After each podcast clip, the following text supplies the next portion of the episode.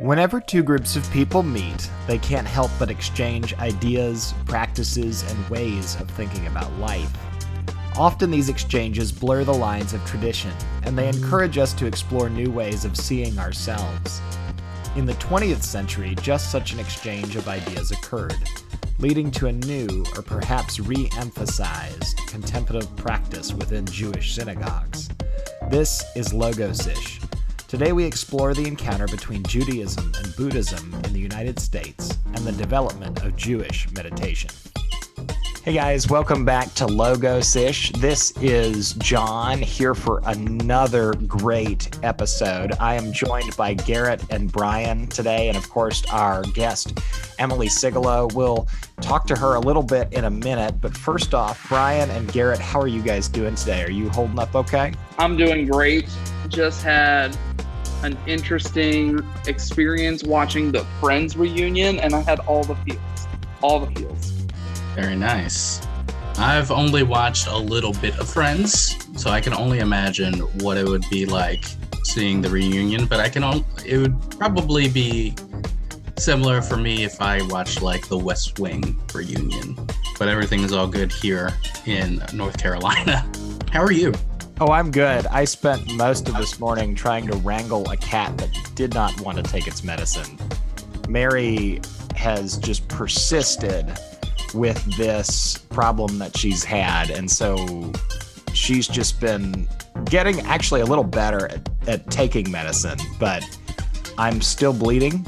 And it's still a thing where we have to very systematically trap her in the corner of the house. We have to close all the doors. We have to make sure there's no furniture she can crawl under. We have to, you know, chase her into the central hallway and make sure she's trapped in a corner. And then only then, then and only then, can you get her to take this medicine. And instantly afterwards, it seems like she feels better. And, and I really wish she would somehow, deep in her little cat brain, make that connection. But it just doesn't seem to be happening. So hopefully she will be over this soon because we've been talking about this for several months now in various installments on this podcast. So this has been Cat Talk. Thank you for listening. I was about to say Mary Mary's illness might be our most frequently visited topic. I mean, apart from your glorious mustache, Brian, Glorious. I think pet elements are are the that's where we really bring in our our base. We should probably consider marketing a beard oil or a mustache oil for people who don't grow mustaches. I mean, it's all we talk about anyway. We really need to spin off a podcast that where we just talk about pets and animals. I feel like this would create a solid, solid base for viewership to grow our podcast company. Anyways, we are not here to talk about pets today. We are here to talk to Emily Sigalow, author of American JewBu Jews, Buddhists, and Religious Change. Emily, how are you doing today? I'm doing great. Thanks, John, for having me today. And thanks, Brian and Garrett, for uh, joining us and having for this collective conversation. Really looking forward to it. I, I am so excited about this, and I think it's going to be a lot of fun. Can you tell us a little bit about yourself before we get started? Sure.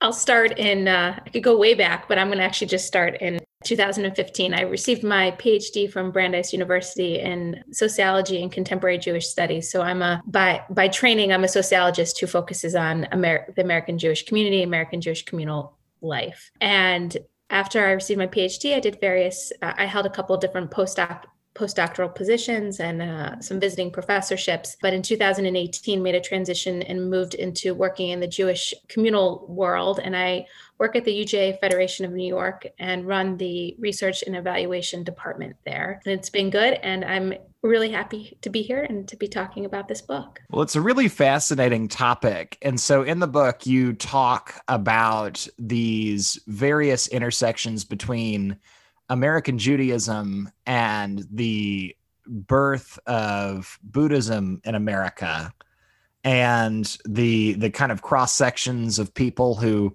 tend to move between one and the other. So can you talk a little bit about the the general arc of that, you know, the figures who are involved and just give us a little bit of a historical sketch? Absolutely. So it's it's interesting because when I began this project, I, you know, I had heard about read Jew, the Jew and the Lotus and had heard about, you know, Jewbus and imagined that the story really began in the 1960s and the 1970s in and around counterculture of the, the West Coast. And that was my original starting point for, for my research. And at the time, one of the uh, directors on my dissertation committee said to me, You know what? I think you should just look back a little earlier. Just make sure there wasn't something that was happening before the 1960s. And and I was like, you know, just in order to cross your T's, dot your I's. And I thought, all right, fine. I'll take a, I'll take a quick poke around, see what we find. So I went to some of the Jewish historical archives and the archives of the Jewish newspapers and kind of began to poke in some search terms, you know, Jews, Buddhists, Buddha, Jew, Torah, things like this to see like what what what came up. And sure enough, there were all these articles that were written about these encounters between Jews and Buddhism, and, Jews and Buddhists, and Judaism and Buddhism, really beginning in the late 1800s. And I was was really shocked. I was like, wow, there there is this earlier story. There was something that was going on way before I think any at least the, the, the popular perception of this this encounter began. So I began I started I started to go backwards to try to unearth that story and and try to do it justice. So when I began that journey and then I put it all together and I looked at, you know, all this all these stories that I had that really kind of began about in 1875 and carried forward to the present day. And then it, at least what became clear to me is that there really were four periods. There are four moments of this Jewish Buddhist encounter.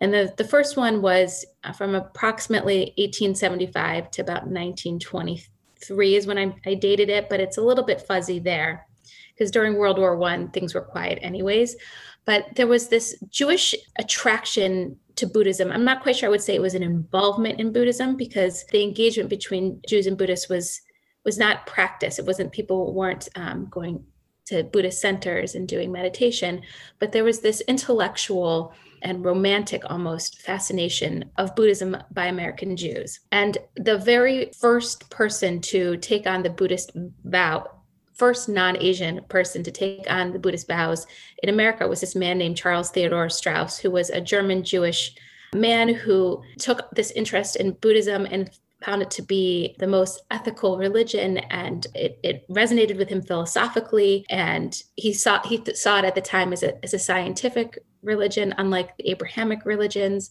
And there was this engagement then in this period that was very much focused on understanding the philosophy of Buddhism um, and attraction to Buddhist art and Buddhist writings and Buddhist teachings and kind of the ethics of Buddhism. And that's kind of the first period. Then there's begins the second period, beginning the mid 1920s up until the end of World War II, when there was the, when there were these what I called solo American Jews most of whom came from very wealthy backgrounds, who began to take an interest in Buddhism because they were searching for meaning beyond what they could find in in the dollars that they had right these were m- many american jews who had who had everything but yet were feeling unfulfilled and so they mm. began to look around and to think okay well for, i'm somebody who has everything and yet i'm not I don't feel like I have everything. And they found in Buddhism this fulfillment and this search for meaning. I profile some of these some of these key figures: Julius Goldwater, Sam Lewis, uh, Richard Siegel in the book. And for the most part, these earlier Jewish Americans they would study Buddhism with Asian teachers and in Asian Buddhist groups. There weren't Buddhist groups for were popular Buddhist groups for non-Asians at the time, and so they they were joining kind of these Asian groups and really finding a tremendous amount of meaning from from being a part of them. And we're going to fast forward now to after after World War II, this third period of engagement, which is the one I think that's more popular, popularly known, which really be this period of engagement began in and around the counterculture, and a group of many Jews and non-Jews, you know, went to the Bay Area in search of kind of anti-establishment community and and kind of hippie culture, we'll just say, and and many of them in in kind of seeking that began to practice in Buddhist centers, which at that time sort of uh, really started be, there began uh, Asian teachers who were took an interest in teaching kind of a at that time was a primarily white, although it was just specifically kind of a non-Asian broader audience and and these American Jews would go and they would sit in these centers and and be and were trained from these teachers and then kind of rose up through the ranks and became popular leaders within the within the movement and specifically within Zen the Zen tradition. And I'm thinking about Mel Weitsman and Blanche Hartman and then some of their students in the Zen tradition. And, you know, approximately at that same time when there were this group of Jewish Americans who went to the Bay Area in search of kind of countercultural experiments, and, and that there was another group of Jewish Americans who went to Asia in search of much the same of you know meaning. And in Asia this group of Jewish Americans began studying with a number of Thai Buddhist and other South Asian Buddhist teachers and that led Joe Goldstein and Jack Kornfield and Sharon Salzberg and Jackie Schwartz all over there in Asia studying with these uh, South Asian Buddhist teachers. And then they come back to the United States and began to start this movement for insight meditation and become kind of the key figures and leaders of that tradition in the States.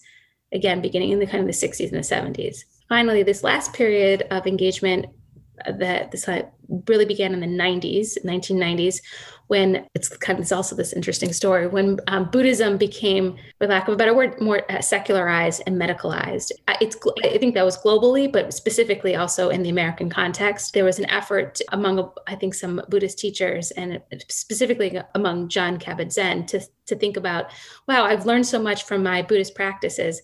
I think that the whole general public has a lot to learn from this.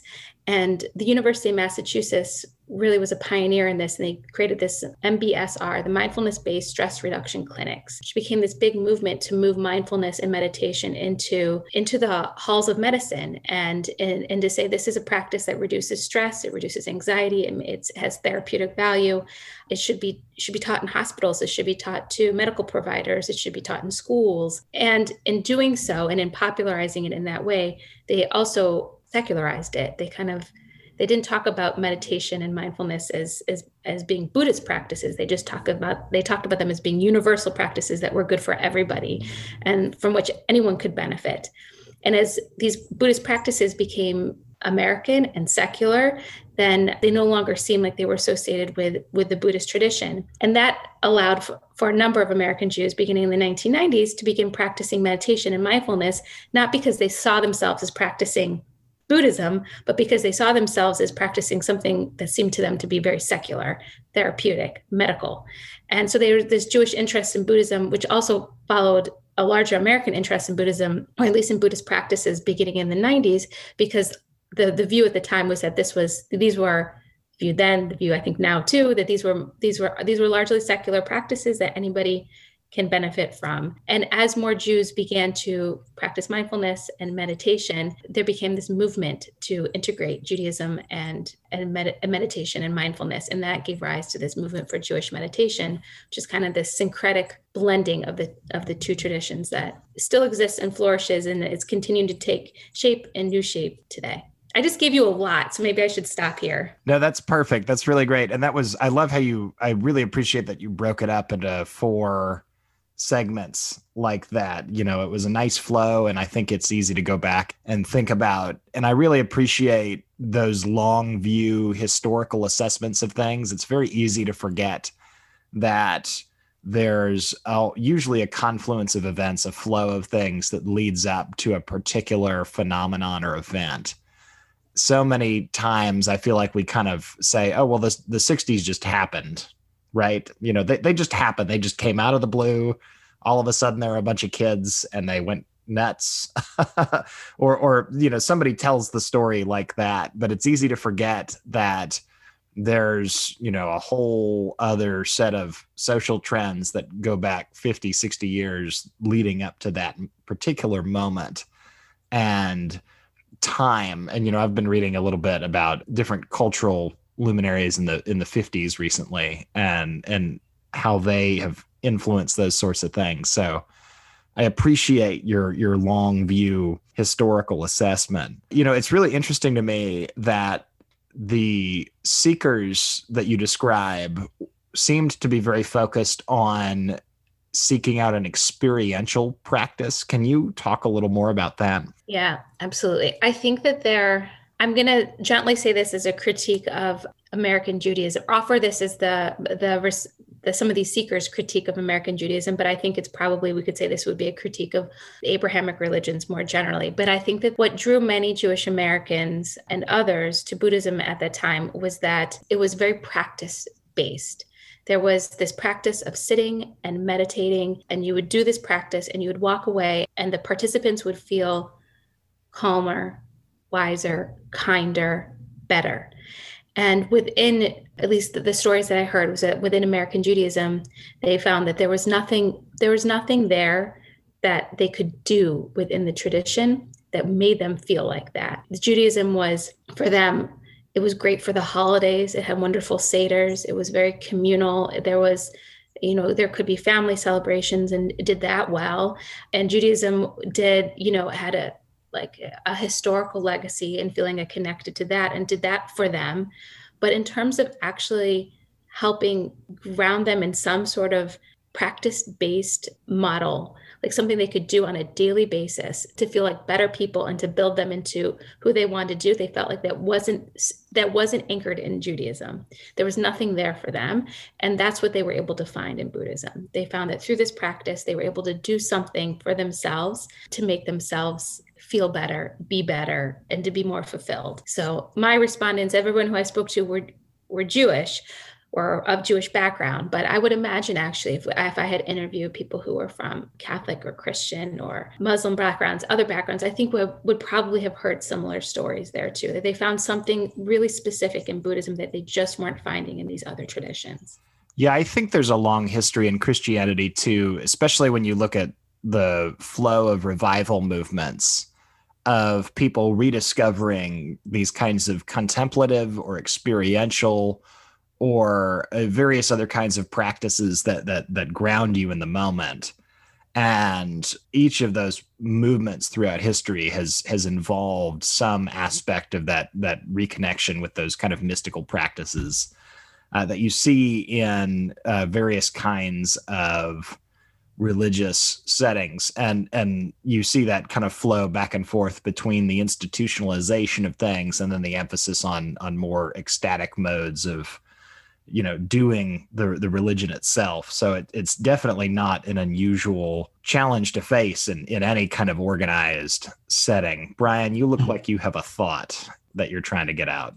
Well I I mean I think we've seen this in American Protestantism re- recently. And as we were going through seminary and things like that together that was a large part of our conversation is how how can we expose people to a more general experience and get them to engage in ways that are going to help them to grow deeper in their tradition whatever that tradition might be. So when i was taking you know classes on worship, it was, except for the preaching courses, they were predominantly about how do you form and shape experiences in general. So I, I think that's a large part of what we're talking about too. We might use some Christianese in how we talk about it, but I think it's interesting to see that that's something that has been happening across religious traditions and even causing uh, us to have more interreligious dialogue and practice. Did you learn about kind of this, or is this emphasis on experiences? Was it on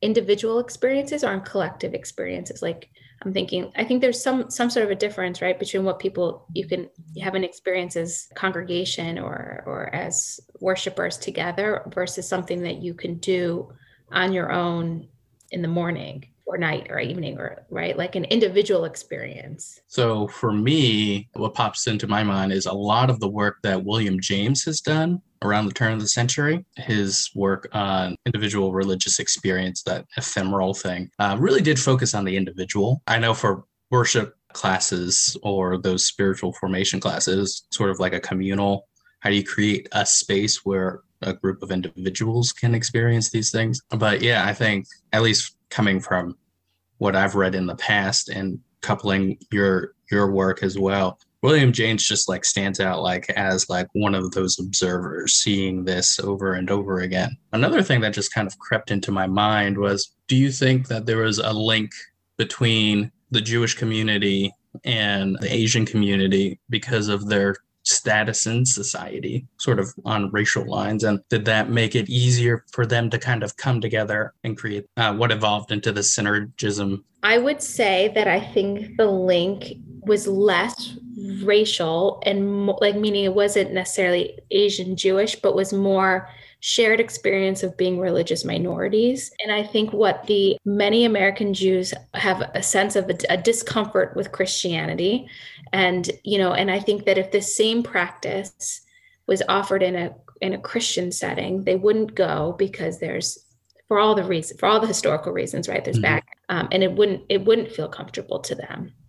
But when it's offered, and when it was offered in a you know in a Buddhist center, Buddhism is historically neutral, and so in another religious minority, and I don't think ever it it just the power dynamic was different, and so it was more welcoming because it wasn't threatening, and I definitely think that that played into. I'm going to say this both in two ways. One, this I think that is true. Also, I think that there's a there was a bit of as there can be exoticizing of you know of an asian tradition asian traditions were both they were seen as not threatening but they were seen as kind of romantically other something different in that way too. And i think there was some of that going on as well. Yeah and i really appreciated your observations in the book about how many of the importers of buddhist traditions especially in the zen sphere tended to downplay a lot of the ritual sort of cultural markers in the tradition in order to make it more accessible to culturally American people. And you, you talked in a, a couple of areas about how they did that one by removing ritual practice but also by reframing things you know i think you mentioned at one point that uh, somebody had rewritten some material to look a little bit more like the creeds that Episcopalians say in their church services or, or something along the, those lines. So, you know, I, I, definitely appreciated how, you know, you have a, a group of people who are uh, importing a tradition, but doing it in a very savvy and sophisticated kind of way. Yeah, I mean, there's a probably a, an undercurrent of Protestantism that comes through this whole thing of, and like how how all this got shaped, right? It, it's all the backdrop here is American Protestantism. I think that that that both religious traditions are in some sense reacting to, and when a lot of these Jewish Americans are trying to reinterpret Buddhism for this American audience, Jewish and non-Jewish American audience, and they're they're doing this with I think this idea of what I think the idea of what religion should look like is still American Protestantism. And they're thinking, okay, if we're going to make Buddhism look more American, it should kind of look more like this, just as the same as Judaism kind of needs to look a little bit more like this too. And we'll kind of make both of them mirror Protestantism just a bit more. So, can we talk a little bit more about the syncretism then? You know, what can you just give us a, a brief overview of what we mean when we say religious syncretism and how that plays out in in the setting that you're describing in the book. I actually was like, well, I should figure out the exact definition that I use in the book and just provide it here so I don't don't contradict myself. But in, in the book, I think I say I define it as the mixing of various elements, practices, beliefs, identities, communities associated with different religious traditions, which is an extremely broad definition of what syncretism is. But I, I, I did that intentionally because I think syncretism is really this it's kind of what in some sense it's an inevitability of kind of a, a, mashup of what happens when two cultures two religions meet each other and they begin to mix. And then that mixing happens in different levels and in different places. It can happen at the level of belief at the level of practice kind of a community um, experience these and th- these are the different kind of threads that i trace is what does that mixing look like and where was that happening? And kind of at, at what levels i also I tried in the book to keep passion out of the observations, right? And to not make a judgment that mixing was good or bad. But in some ways, in my reflections since writing the book and thinking about the world, I do actually think that mixing says something about the context and the groups. Because if the groups are I think if I think I'll put it almost differently. I think if you see two groups that live next to each other and there's no mixing between them, that should raise question marks about a lot of things, right? And I think the sign of good group relationships and of trust and of community is actually mixing and learning and, and an exchange. And I think in places where you don't see syncretism occurring, that's actually places that we that that there's something happening there, that there's probably some that there's problems, there's tensions, there's probably injustices, there's things. So I guess in that respect, my retrospective view on this book too is I think it's healthy and I think it's good that there was this mixing. I think it says a good thing about Judaism and Buddhism. I think it says a good, better thing about American life and group relationships. So, yeah so i think in healthy in healthy communities and healthy societies i think we should expect to see that there's that there's a mixing and exchange of practices and ideas which we certainly saw with judaism and buddhism i think one of the things that i have a lot of interest in pop culture and how that interacts with religion and i read this book a number of years ago i think for a seminary course but it's called virtual orientalism yeah all right, I have it in my Kindle list. Uh, Asian Religions and Pop Culture by Jane Naomi Iwamura. And it talks a lot about how the Asian religions uh, were used by pop culture.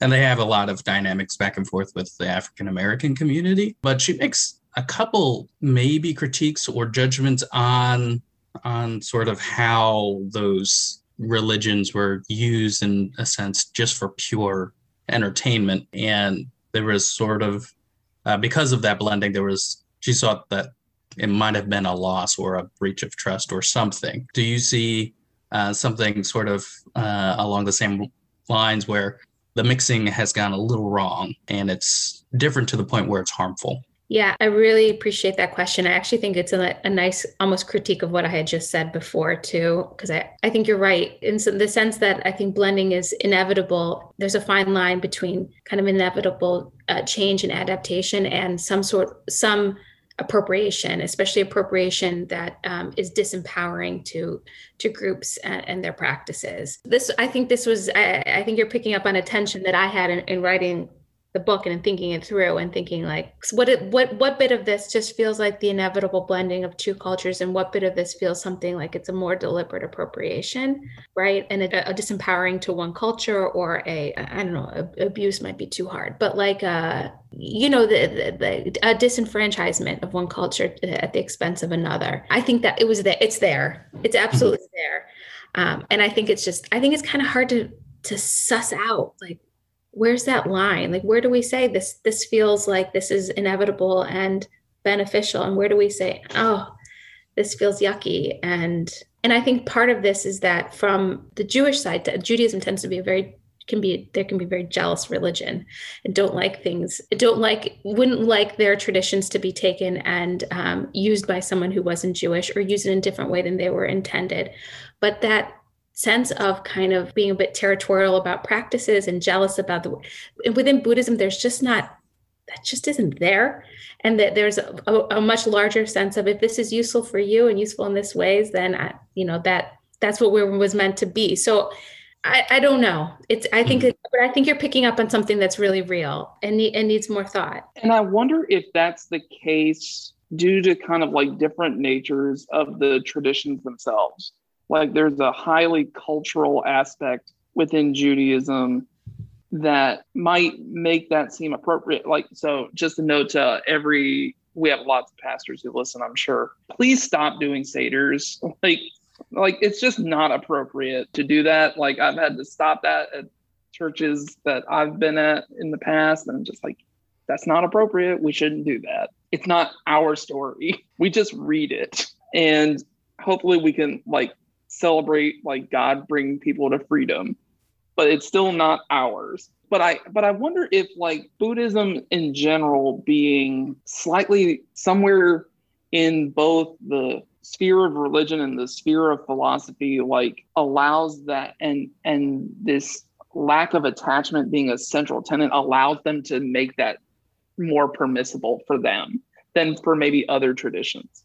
Does that make sense?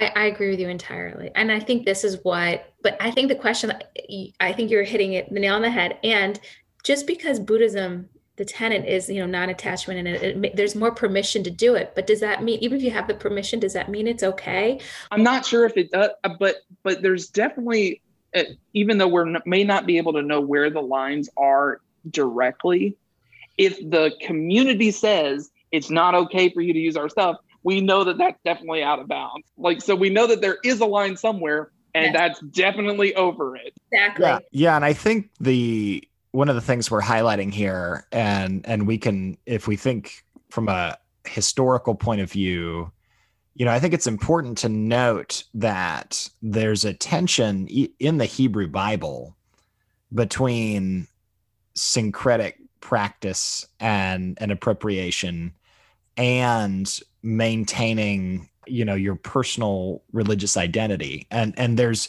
there's a, a tension and a balance there that you see within the text where there is both a concern with maintaining identity but also you know you have these these imported um, wisdom sayings from from egypt and the surrounding region and other areas like that. And along with that you know one of the other things i think we're highlighting is that there can be a diversity of opinions within groups. And there are i'm i'm sure groups out there that at various points in history have not been terribly interested in sharing yeah buddhism with people who are not from around where they where they came from. And you know we we did highlight that that the folks who were importing buddhism into america were were in some ways a little bit unusual in the ways in which they approach their practice. And you know you think about especially san francisco and the stuff that like bruce lee went through when he came over to san francisco and started saying well i'm going to teach uh, martial arts to whomever i would like to teach it to. And and he got a lot of pushback from some of the uh, members of the community teaching their own traditional martial arts and, i think we see that at various levels and layers in in cultures throughout history that that there's always this this push and pull that's going on. So i mean john when you mentioned that like i i think back to the 90s and probably the first person who brings like buddhism like onto my radar is actually like phil jackson like who practices zen and was the coach of like the 90s chicago bulls. And just because they were like a cultural phenomenon in themselves like that kind of like is a part of it but like phil's this white guy from montana. Like not someone who's who you're like oh that's someone who's going to understand this and there's uh, but it but it brought kind of that onto the into a new place. I'm not going to say it wasn't there already, but it's you know just gains more prominence culturally, which then the increases people might increase people's interest at a certain level to engage in interreligious dialogue. Yeah, and you know, I, I think all of us here, uh, I, am I'm, I'm just assuming this about you, you Emily, but I, I think all of us here have probably read some Bernie Glassman and from Sharon Salzberg at some point as well as as part of you know different kinds of uh, reflections on on religious history and in, the American cultural landscape. So it's really funny the different places where you where you in, encounter things and where you make new discoveries. It's it's really for me just a, a delightful journey to be on. So Emily, can we talk a little bit about the development of Jewish meditation centers because that that in particular for me was a, a really interesting uh, discussion to talk about in terms of of spiritual practice and the practicalities around lived spiritual practices and, and how they tend to exist within the world. Yeah, absolutely. I feel like of all the different pieces uh, of the research that went into into the book, this was my favorite bit. This construction of this new religious practice and tracing its history and then the the results, right, and the effects. So the I think, as I mentioned, in the 90s, when um, Buddhism became uh, more secularized in American uh, culture, there began this interest among the Jewish community of, of learning some of these new these new techniques, learning Buddhism, learning mindfulness, and it gave rise to this moment um, and this began in the, in the early 90s of these jewish buddhist dialogues. And these dialogues were um, funded by the this was also part of the story because it's kind of this fun exercise in tracing like where the money comes from. There was this foundation called the Cummings Foundation. And um, at the time, the president of the Cummings Foundation was a man named Charles Halpern, who himself was a JewBu. And he felt very much that Buddhism had a lot to offer to the American Jewish community. And so he through him and through the foundation, they funded a number of these, they were called in the early 90s, these Jewish Buddhist encounters or dialogues these sorts of exchanges an exchange of ideas an exchange of conversations and, and with the goal of then producing some path forward for the american jewish community so that the american jewish community could learn from from buddhism So these dialogues began in the 90s when there was a bunch of really prominent Buddhist teachers who came and sat with a bunch of um, prominent rabbis, more in the liberal tradition of American Judaism. Um, some of them were on the West Coast, some of them were on the East Coast at various different Buddhist meditation centers. And through these dialogues, they kind of hatched this idea that, that Judaism would have a lot to benefit from mindfulness and, and meditation. And they began to craft this what Jewish meditation might look like, what pieces of Buddhism might get pulled in, and how would that get you know kind of wrapped around with judaism and how would that how would that get offered? As these ideas got worked out they also had to think about well how are we going to teach this to people? Like how are we going to make how are we going to make this known this new practice that we're that we're developing? And uh, the cummings foundation at the time gave money to start what's called and still exists this institute for jewish spirituality and then gave money to the institute for jewish spirituality to create a jewish i think the earliest iteration of this was called a, a Jewish medit. It's now I think the a Jewish mindfulness training seminar or some. I think it, maybe it's its earlier earliest um, version, what might have been a Jewish meditation training practices, and they gave money to the Institute for Jewish Spiritual, Spirituality to bring rabbis and cantors and Jewish leaders from across the country to IJS and then they would get trained in Jewish meditation as it kind of got developed through this mixing of these Jewish and Buddhist teachers. And then these rabbis and Jewish leaders would go back to their home congregations and begin to teach it so that the, the practice then would kind of would become more diffuse, more known, broader. And I, I've lost track now, but there's probably been over a dozen of these teacher training programs over the years. And it's had a really profound effect on American Jewish life. I grew up in Akron, Ohio, and and my home congregation in Akron, Ohio, now has a Jewish meditation class that was taught the rabbi who went to New York to the Institute for Jewish Spirituality, who got trained in, in, Jewish meditation and Jewish mindfulness, and then went back and is now teaching it.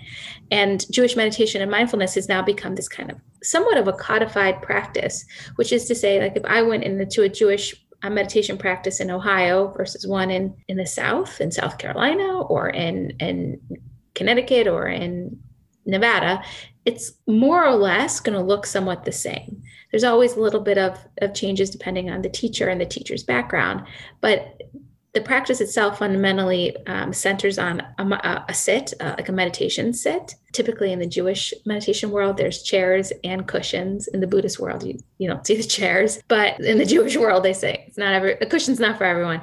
And and there's a sit, and and depending on how whether this is a beginner or a more advanced program, the more beginner programs are like five minute sit, and the more advanced ones are more like a twenty to half hour long sit. And you know, with a meditation that's really focused on breath awareness, which is really quite similar to a meditation sit that would happen in a Buddhist center. But then, kind of after that, there would be there's kind of the Jewish kind of gets wrapped in this Jewish idiom and Jewish teachings and um, kind of a Jewish context. There's a conversation then about either the um, the Torah reading for the week or the holidays that are coming up, or oftentimes the teachers will attach the breath awareness exercises to like a recitation of a Hebrew word. Shema is probably the most common one to use. And then there will be other um, sometimes like Jewish teachings and Torah story, these sorts of things that kind of also get wrapped in. And then occasionally there'll be another like usually there's like two periods of sitting. And then in between there's some jewish teachings and jewish learning and then sitting and then some sort of an exit and a goodbye and a talk about you know what's going on in the jewish world in the weeks ahead. Is there a holiday coming up? Is there you know a communal event or something like this? So it's and it's produced this this new practice that didn't didn't exist before that is kind of this mashup and this blend of of judaism and buddhism and you know, for the most part, the Jewish meditation sits all happen in Jewish auspices, in either in synagogues and Jewish community centers and Jewish schools or day schools, or in in some place like that. And so, also the the aesthetic is really different than if you had to sit in a Buddhist center.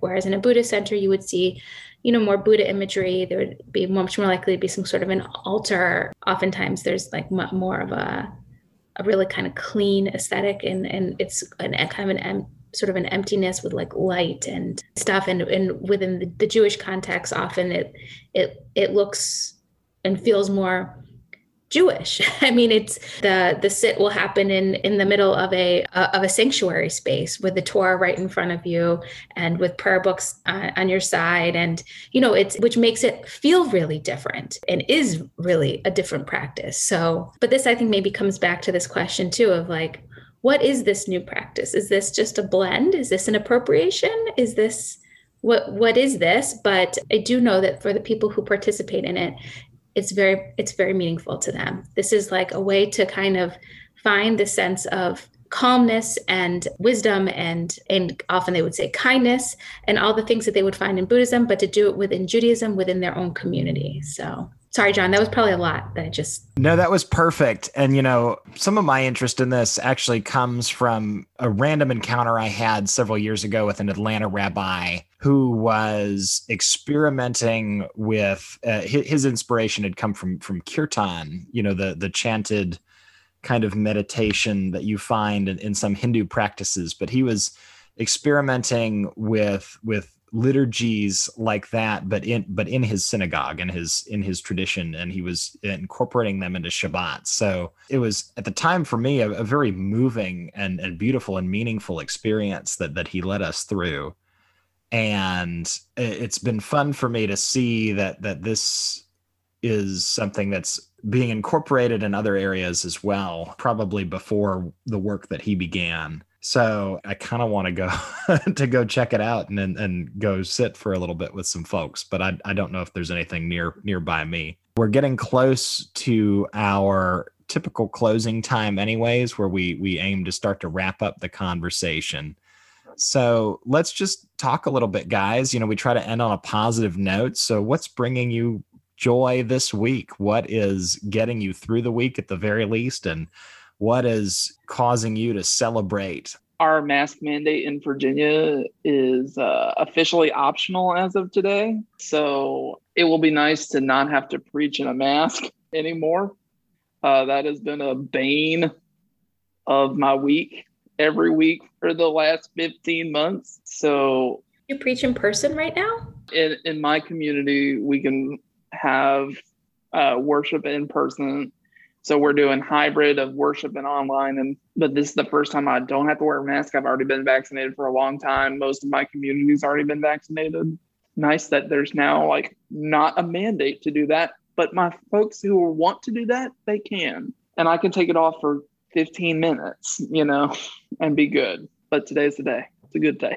I guess for me, we're continuing to set up our nursery for the coming of our little one in July. Um, so yesterday I put together her bookshelf with the selection of books already. And today we are rearranging some more furniture and setting up some of the toys and things like that. So we're just really excited. We're in that super nesting phase. What about you, Emily? What's bringing you joy right now? Okay, I'm gonna, gonna say the silliest thing, but it's supposed to rain here in the Northeast for the weekend, and my allergies have been really bad. And I'm and I'm thinking to myself, oh, the rain it's going to be a welcome relief. It hasn't rained in a while, and so it'll just hopefully clear out the air. And that is by far not the silliest thing that has ever been said at all. It is pollen season that is completely understandable. But also the I would say the warm weather and the vaccinations overall have just infused me with a sense of optimism that I haven't had in a long time. So I'm I'm really hopeful that we've turned a corner both as a country and hopefully globally as well. Yeah, I'd like to echo that for sure. You know, seeing the vaccination numbers continue to climb, even with some of the anxiety that's been in the news, has been good for me. it's been good and uh, helped me to have a little more faith in people than I otherwise may have had over the past year. Yeah, yeah. Emily, I, I really I, I, appreciate your surprise at Brian's comment about preaching in person because in the the South here, you know, a lot of our stuff that we did, the public health measures that were undertaken, were largely often voluntary and it was kind of like you should probably do this but we're not going to make you do this at best so mm. so many of us have been under pressure to be in person with various things over the past year you know whether or not we thought it was the best idea or not yeah. and have been navigating some of that in terms of of both at the institutional level and at the the individual or communal levels, local level. So so that actually brought me a little joy right there. That that was a little bit of a surprise.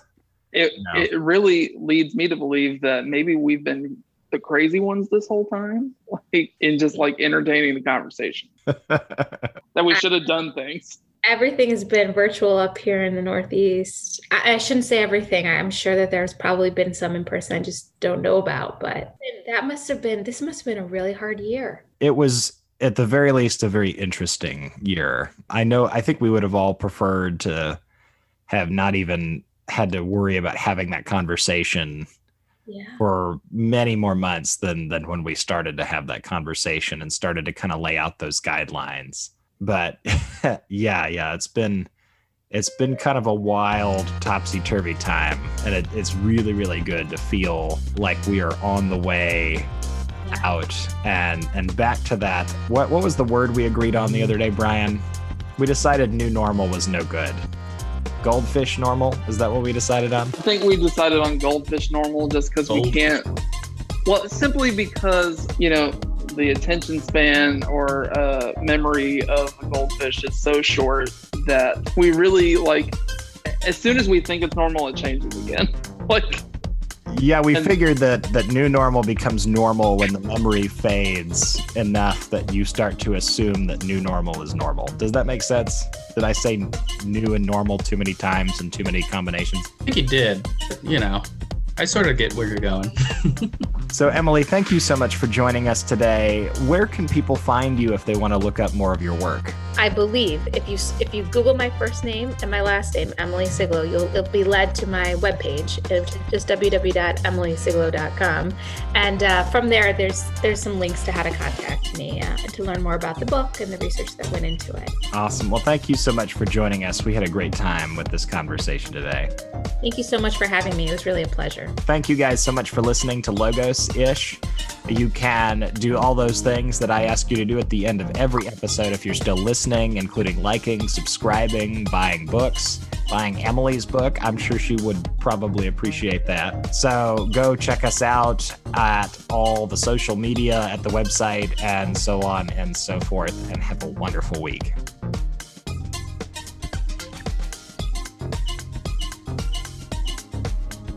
Hey guys, this is John. Thanks for listening to another great episode of Logos Ish. This week's music was by Audionautix.com. If you have any questions or thoughts, or if you'd like to have your music featured on the podcast, be a guest on the podcast, or suggest a topic for us to cover, send us an email to logosishpod at gmail.com. You can follow us on Twitter at logosishpod. Please like, subscribe, and review wherever you downloaded this podcast. That helps us get the word out about all the cool stuff we're working on, and we love love, love feedback as well. Have a great week.